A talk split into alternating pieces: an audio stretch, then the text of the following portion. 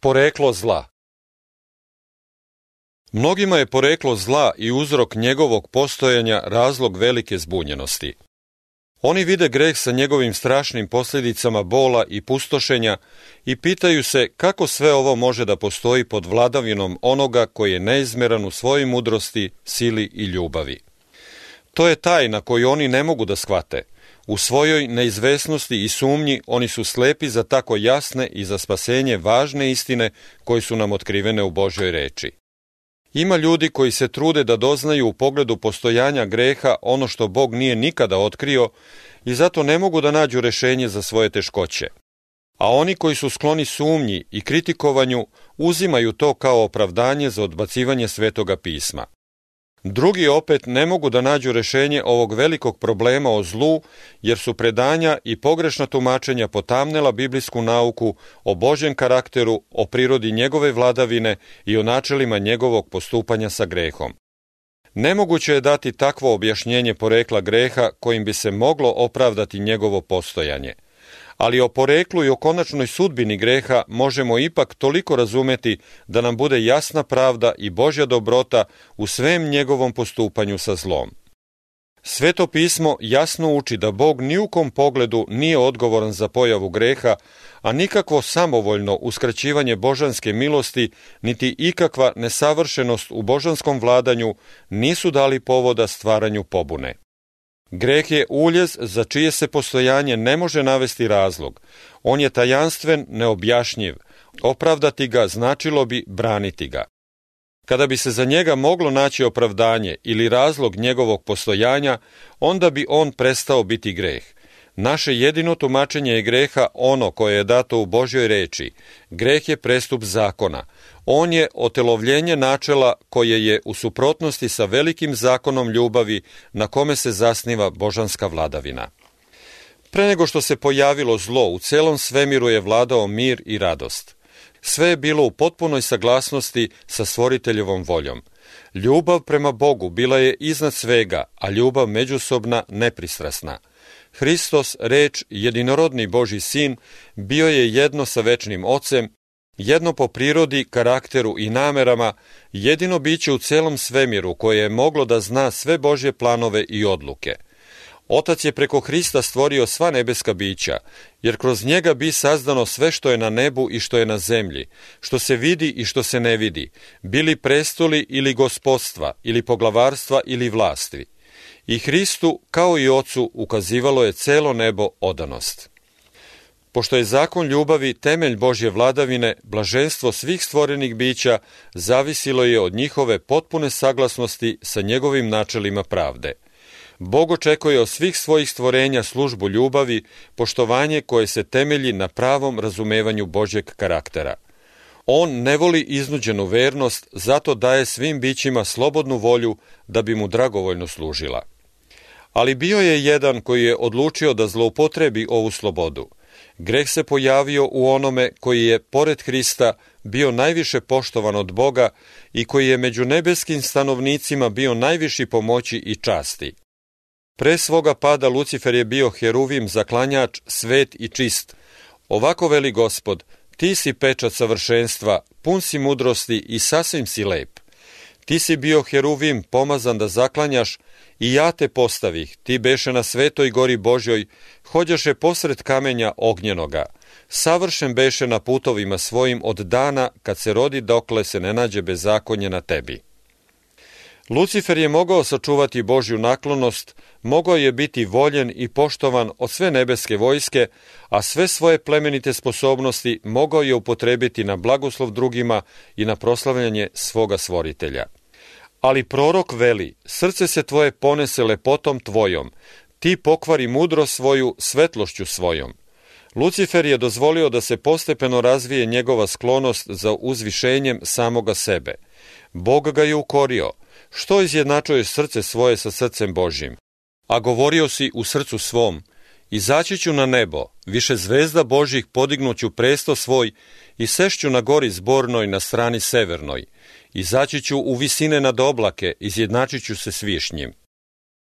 Umesto da se trudio da iznad svega uzdigne Boga u mislima i srcima Božih stvorenja, Lucifer je težio da njihovu službu i poštovanje pridobije za sebe. I pošto je poželeo čast koju je neizmerni otac dao svome sinu, ovaj knez anđela težio je za vlašću na koju je imao pravo samo Hristos. Celo se nebo radovalo što osjajuje stvoriteljevu slavu i veliča njegovu pravdu. I dok je Bog na ovaj način bio poštovan, svuda su vladali mir i radost. Ali jedan ton nesklada poremetio je nebesku harmoniju. Uzdizanje samoga sebe i služba sebi, što je u suprotnosti sa stvoriteljevim planom, probudilo je mračna predosećanja kod anđela kojima je proslavljanje Boga bila najviša dužnost. Nebeski savet je raspravljao sa Luciferom. Boži sin mu je ukazivao na veličinu, dobrotu i pravednost stvoriteljevu i na svetu i nepromenljivu prirodu njegovog zakona. Sam Bog je utvrdio red na nebu, a Lucifer bi odstupanjem od njega prezreo svoga stvoritelja i sam sebe survao u propast. Ali opomena, učinjena jedino iz neizmerne ljubavi i milosrđa, izazvala je još više duh protivljenja. Lucifer je dopustio da njime ovlada zavist prema Hristu i postajao je sve uporniji. Ponosan na svoju slavu, on je težio za prevlašću. Visoke časti koje su Luciferu bile ukazivane nije on cenio kao Boži dar i one nisu u njemu probudile zahvalnost prema stvoritelju. On se hvalio svojom slavom i uzvišenim položajem i težio je da se izjednači sa Bogom. Nebeske čete su ga volele i poštovale, a anđeli su se radovali što su mogli izvršiti njegove naredbe, a on je više od svih bio obdaren mudrošću i slavom. Ipak, Boži sin bio je priznat kao vladar neba silom i vlašću jednak sa ocem. Hristos je učestvovao u svim savjetovanjima sa ocem, dok Luciferu nije bilo dozvoljeno da bude upućen u sve Božje namere. Ovaj moćni anđeo se pitao zašto da Hristos ima najvišu vlast, zašto da ga poštuje i Lucifer. Napustivši svoje mesto u neposrednoj Božjoj blizini, Lucifer je otišao među anđele da seje duh nezadovoljstva. Vršeći svoj posao potajno i krijući svoje prave namere pod izgledom strahopoštovanja prema Bogu, trudio se da izazove nezadovoljstvo prema zakonima po kojima se upravljaju sva nebeska bića. Tvrdio je da su oni nepotrebno ograničenje. Sotona je dokazivao da anđeli, pošto su po prirodi sveti, treba da slušaju glas svoje sobstvene volje. Težio je da u njima izazove saučešće prema sebi, prikazujući sve tako kao da je Bog nepravedno postupao sa njime time što je Hristu ukazao najvišu čast. Tvrdio je da, tražeći veću vlast i čast, ne ide za uzvišenjem samoga sebe, nego hoće da osigura slobodu svim stanovnicima neba da bi time mogli postići viši stepen života. Bog je u svom velikom milosrđu dugo trpeo Lucifera. Nije ga odmah uklonio sa njegovog visokog položaja kada je počeo da izaziva duh nezadovoljstva, pa čak ni onda kada je počeo da širi svoje buntovničke zahteve među anđelima – Dugo mu je bilo dopušteno da ostane na nebu. Često mu je bilo nuđeno oproštenje pod uslovom pokajanja i pokornosti. Učinjeni su takvi napori kakve je mogla zamisliti samo neizmerna ljubav i mudrost da ga odvrate od njegovih zabluda. Nikada do tada nije se na nebu znalo za nezadovoljstvo. Lucifer nije ni sam u početku znao kuda ga vode njegove misli. On nije razumeo pravu prirodu svojih osjećanja ali kada je bilo dokazano da je njegovo nezadovoljstvo neopravdano, uverio se da nije bio u pravu, da su božanski zahtevi pravedni i da treba da ih kao takve prizna pred celim nebom. Da je to učinio, spasao bi ne samo sebe, nego i mnoge anđele. U to vreme nije još sasvim pokazao svoju nevernost prema Bogu. Iako se odrekao svog položaja kao anđela zaklanjača, on bi ipak opet mogao biti postavljen u svoju službu da se vratio Bogu priznavši stvoriteljevu mudrost i zadovoljivši se da zauzme mesto koje mu je po velikom Božjem planu bilo određeno. Ali oholost ga je sprečavala da se pokori. Tvrdoglavo je branio svoje postupke tvrdeći da mu nije potrebno pokajanje i otvoreno je stupio u veliku borbu protiv svog stvoritelja. Upotrebio je sve sile svoga jakoga duha da obmanom zadobije simpatije anđela koji su bili pod njegovim zapovedništvom. Čak je i činjenicu da ga je Hristos opomenuo i savetovao tako izopačio da bi mogla da posluži njegovim izdajničkim namerama. Onima sa kojima ga je vezivalo najsrdačnije poverenje govorio je da je nepravedno osuđen, da se njegov položaj ne ceni i da se radi na tome da mu se ograniči sloboda. Pošto nije bio zadovoljan samo iskrivljavanjem Hristovih reči, počeo je da izvrće istinu i da otvoreno širi laž, optužujući Božjeg sina da hoće da ga ponizi pred stanovnicima neba. Pokušavao je takođe da lažno optuži anđele koji su ostali verni Bogu. Sve one koje nije mogao zavesti i pridobiti na svoju stranu, optužio je da su ravnodušni prema interesima neba. Upravo za ona dela koje je sam činio, optužio je one koji su Bogu ostali verni. Da bi podupro svoje optuže da je Bog nepravedan prema njebu, lažno je predstavljao stvoriteljeve reči i dela. Njegov je cilj bio da zbuni anđele veštim iskrivljavanjem Božjih namera. Sve što je bilo jednostavno uvio je u tajanstvenost, a veštim iskrivljavanjem činjenica izazvao je sumnju prema najjasnijim gospodnjim izjavama. Njegov visoki položaj u tako tesnoj vezi sa božanskom vladavinom dao je njegovom predstavljanju još veću snagu i mnogi anđeli bili su zavedeni da mu se priključe u pobuni protiv nebeskog autoriteta.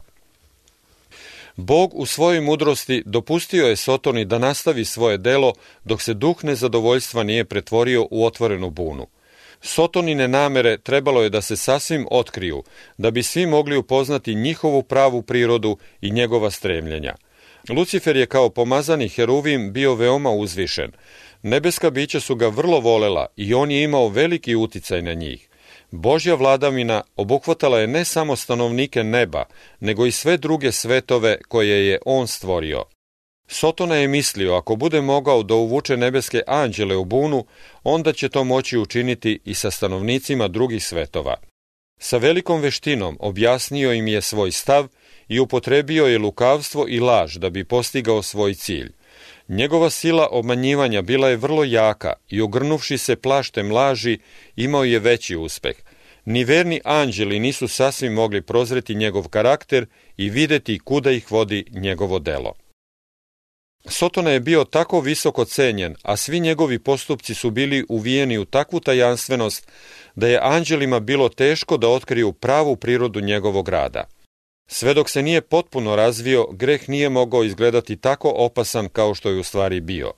Sve do tada greh nije imao mesta u Božjem svemiru i sveta bića nisu ništa znala o njegovoj prirodi i strahoti.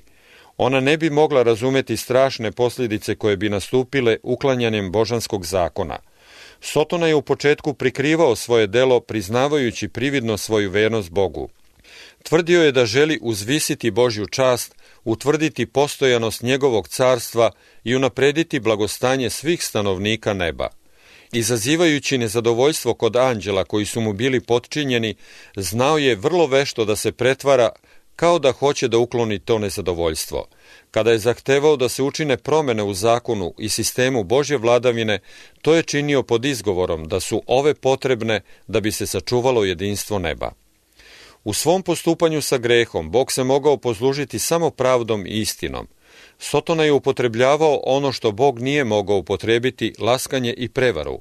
Pokušavao je da iskrivi Božju reč, a plan Božje vladavine pogrešno je predstavljao anđelima, tvrdeći da Bog nije pravedan, jer stanovnicima neba postavlja zakone i propise i hoće da uzvisi samoga sebe tražeći od njih pokornost i poslušnost. Zato se pred stanovnicima neba, kao i pred svim svetovima, moralo dokazati da je Božja vladavina pravedna i njegov zakon savršen. Sotona je nastojao da pokaže kao da on sam želi da unapredi blagostanje svemira. Pošto je trebalo da svi razumeju pravi karakter ovog buntovnika i njegov pravi cilj, Sotoni je moralo biti dato vreme da se potpuno otkrije kroz svoja bezbožna dela.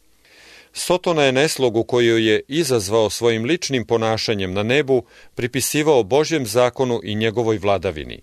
Objavio je da je sve zlo samo posljedica božanske vladavine. Tvrdio je da je njegov cilj da usavrši Božje uredbe. Zato je bilo potrebno da ima priliku da pokaže prirodu svojih zahteva i praktično dejstvo svojih predloženih promjena u božanskom zakonu. Sama njegova dela trebalo je da ga osude. Sotona je od početka tvrdio da on nije buntovnik, zato je trebalo da ceo svemir vidi da je varalica raskrinkan. Čak kada je odlučeno da Sotona ne može više ostati na nebu, neizmjerna Božja mudrost nije Sotonu uništila. Pošto Bogu može biti ugodna samo služba iz ljubavi, vernost njegovih stvorenja mora se temeljiti na osvodočenju o njegovoj pravičnosti i dobroti. Stanovnici neba i drugih svetova, pošto nisu bili pripremljeni da razumeju prirodu i posljedice greha, ne bi mogli razumeti pravdu i Božje milosrđe ako bi Sotana odmah bio uništen. Da je odmah bio uništen, oni bi služili Bogu više iz straha nego iz ljubavi. Uticaj varalice ne bi bio sasvim uništen, niti bi duh pobune bio sasvim iskorenjen. Moralo se dopustiti da zlo sazre. Za dobro celog svemira kroz sva vremena bilo je potrebno da Sotona potpunije razvije svoja načela, da bi sva stvorenja mogla vidjeti u pravoj svetlosti njegove optužbe protiv božanske vladavine i da pravda, Božja milost i nepromeljivost Božjeg zakona ne bi više nikada bili dovedeni u sumnju. Sotonina pobuna trebalo je da bude pouka celom svemiru kroz sva buduća vremena i večno svedočanstvo o prirodi i strašnim posljedicama greha. Sotonina načela i njihov uticaj na ljude i anđele trebalo je da pokažu kakvi su plodovi uklanjanja božanskog autoriteta i da posvedoče da je sa postojanjem božanske vladavine i njegovog zakona povezano blagostanje svih bića koje je Bog stvorio. Tako je trebalo da istorija ove strašne pobune bude stalna zaštita svim svetim bićima, da ih sačuva od pogrešnog shvatanja o tome šta znači prestup i da ih zaštiti od greha i njegove kazne. Sve do samog svršetka pobune na nebu veliki nasilnik se stalno opravdavao. Kada je objavljeno da sa svim svojim pristalicama mora da bude izgnan iz stanova blaženstva, vođa zavere je drsko pokazao svoj prezir prema stvoriteljevom zakonu – Stalno je ponavljao da anđelima nije potreban nikakav nadzor, nego treba da budu slobodni i da čine svoju vlastitu volju, koje će ih uvek ispravno voditi. Kritikovao je božanske zakone kao neko ograničenje njihove slobode i izjavio je da je njegova namera da ukine zakon, da bi nebeska vojska oslobođena ovog jarma mogla dospeti do uzvišenijeg i slavnijeg života. Jednodušno su Sotona i njegove čete svalile svu odgovornost za svoju pobunu na Hrista, tvrdeći da se nikad ne bi pobunili da nisu bili ukoreni. Pošto su uporno i prkosno u svome neverstvu i uzaludno pokušavali da obore Božju vladavinu, predstavljajući se bogohulno kao nevine žrtve nasilničke vlasti, buntovnik i sve njegove pristalice bili su najzad prognani sa neba. Isti duh koji je otpočeo bunu na nebu još uvek posrekava bunu na zemlji. Sotona je nastavio da se kod ljudi služi istim sredstvima kao i kod anđela. Njegov duh vlada sada u deci nepokornosti. Kako on, tako i oni pokušavaju da obore ograde Božeg zakona i obećavaju ljudima slobodu prestupanjem njegovih propisa. Karanje greha izaziva još uvek duh mržnje i otpora – Kada Božje opomene utiču na savest ljudi, Sotona ih nagoni da se opravdavaju i da za svoj grešan život traže odobravanje drugih. Mesto da svoje zablude napuste, izazivaju neraspoloženje prema onome koji ih kara, kao da je on jedini uzrok njihovih teškoća. Od dana pravednoga Avelja pa sve do našeg vremena, ovaj se duh dizao protiv onih koji su se usudili da kore greh. Kao što se Sotona na nebu služio lažnim predstavljanjem Bože karaktera, prikazujući Boga strogim i nasilnikom, tako je i na zemlje zaveo ljude na greh.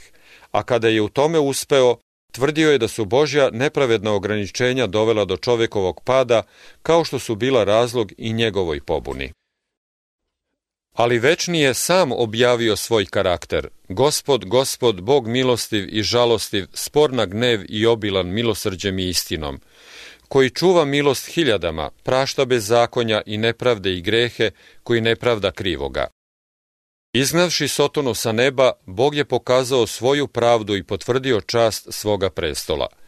Ali kada je čovek sagrešio naveden prevarama ovog otpalog duha, Bog je svoju ljubav dokazao time što je dao da njegov jedinorodni sin umre za pali ljudski rod. U pomirenju se otkrio Boži karakter, Krst je moćni dokaz celom svemiru da Luciferov put prestupa ni na koji način ne može da se pripiše Božjoj vladavini. U borbi između Hrista i Sotone otkriven je za vreme spasiteljevog rada na zemlji karakter velikog varalice. Ništa nije moglo tako potpuno da odvoji Sotonu od ljubavi nebeskih anđela i celog vernog svemira kao njegova okrutna borba protiv otkupitelja sveta. Drsko huljenje kojim se Sotono usudio tražiti da mu se Hristos pokloni, njegova drska smelost kojom ga je odneo na visoku goru i na vrh hrama, podmukla namera koja se videla u posticanju da skoči sa ogromne visine, njegova neumorna zloba koja ga je progonila od mesta do mesta i postrekavala srca naroda i sveštenika da odbace njegovu ljubav i najzad da viču raspni ga, raspni, sve je to izazvalo čuđenje i gnušanje svemira. Sotona je nagnao svet da odbaci Hrista. Knez zla je upotrebio svu svoju moć i lukavstvo da uništi Isusa, jer je video da spasiteljeva ljubav i milosrđe, njegovo sažaljenje i nežnost otkrivaju svetu Boži karakter. Sotona je osporavao sve što je Boži sin tvrdio i za svoja oruđe upotrebio je ljude da bi spasiteljev život ispunio nevoljama i brigama. Lukavstva i laži kojima je pokušavao da spreči Isusovo delo, mržnja koju su pokazivali sinovi neposlušnosti, njegove strašne optužbe protiv onoga čiji je život bio besprimerna služba dobrote, sve je to poticalo iz duboke želje za osvetom.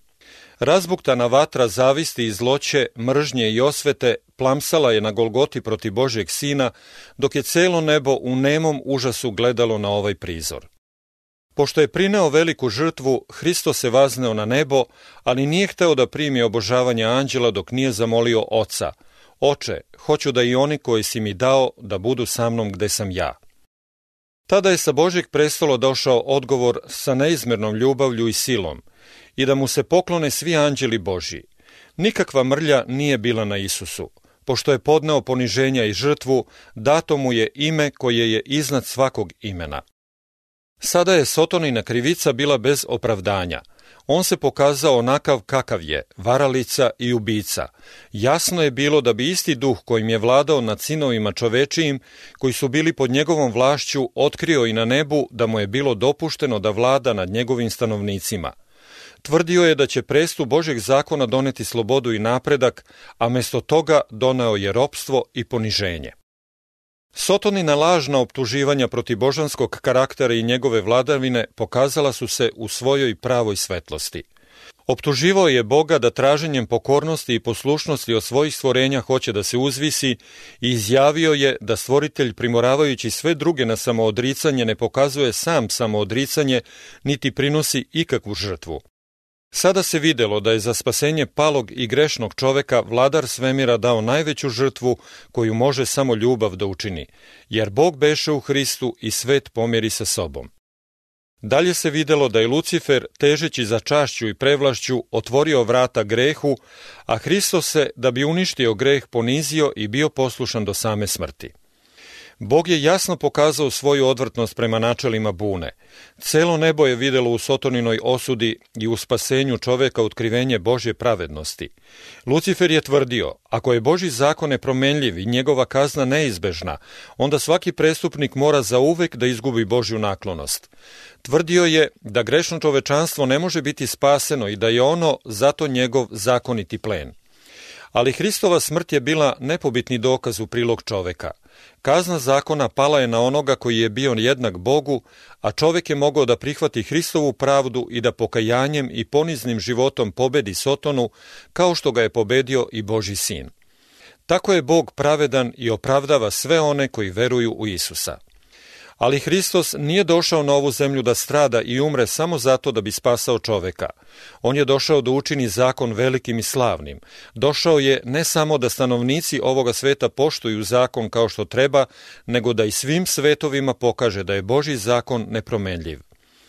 Da se zakon mogao ukinuti, onda Boži sin ne bi morao da žrtvuje svoj život da bi okajao prestup zakona.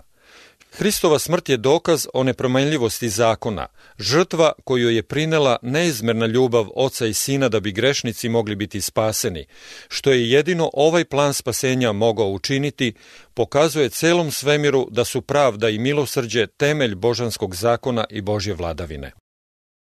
Na završetku suda vidjet će se da za greh nije postojao razlog. Kada sudija cele zemlje bude zapitao Sotonu zašto si se digao protiv mene i otimao podanike moga carstva, začetni greha neće moći dati nikakvo opravdanje. Sva će usta biti zatvorena, buntovničke čete će stajati neme. Krst Golgote je dokaz da je zakon nepromenljiv. On također sveto objavljuje da je plata za greh smrt. U spasiteljevom posljednjem uzviku svršeno je, odzvonilo je Sotoni posmrtno zvono. Velika borba koja je tako dugo trajala bila je tada odlučena i konačno osigurano istrebljenje greha. Boži sin je prošao kroz vrata groba da smrću satre onoga koji ima državu smrti, to jest đavola. Luciferova težnja za samouzvišenjem navela ga je da kaže Podignuću presto svoj više zvezda Božjih, izjednačit ću se s višnjim, a Bog kaže Zato obratit ću te u pepeo na zemlji i nećete biti do veka. Jer gle, ide dan koji gori kao peć i svi će ponositi i svi koji rade bezbožno biti strnjika i upalit će ih dan koji ide, veli gospod nad vojskama i neće im ostaviti ni korena ni grane. Cela vas je ona će biti svedok o prirodi i posljedicama greha, a njegovo potpuno uništenje, koje bi, da je bilo odmah u početku izvršeno, uplašilo anđele i Bogu nanelo sramotu, sada će opravdati njegovu ljubav i uzdignuti njegovu čast pred svim bićima svemira, kojima je najveća radost da vrše njegovu volju i u čijim je srcima upisan njegov zakon. Zlo se neće više nikada pojaviti. Božja reč veli, neće se dva puta podignuti pogibao. Boži zakon koji je Sotona prezirao kao jaram ropstva, bit će poštovan kao zakon slobode. Oprobana i okušana stvorenja neće više nikada otpasti od svoje podaničke vernosti prema onome čiji se karakter otkrio pred njima kao nedokučiva ljubav i beskrajna mudrost.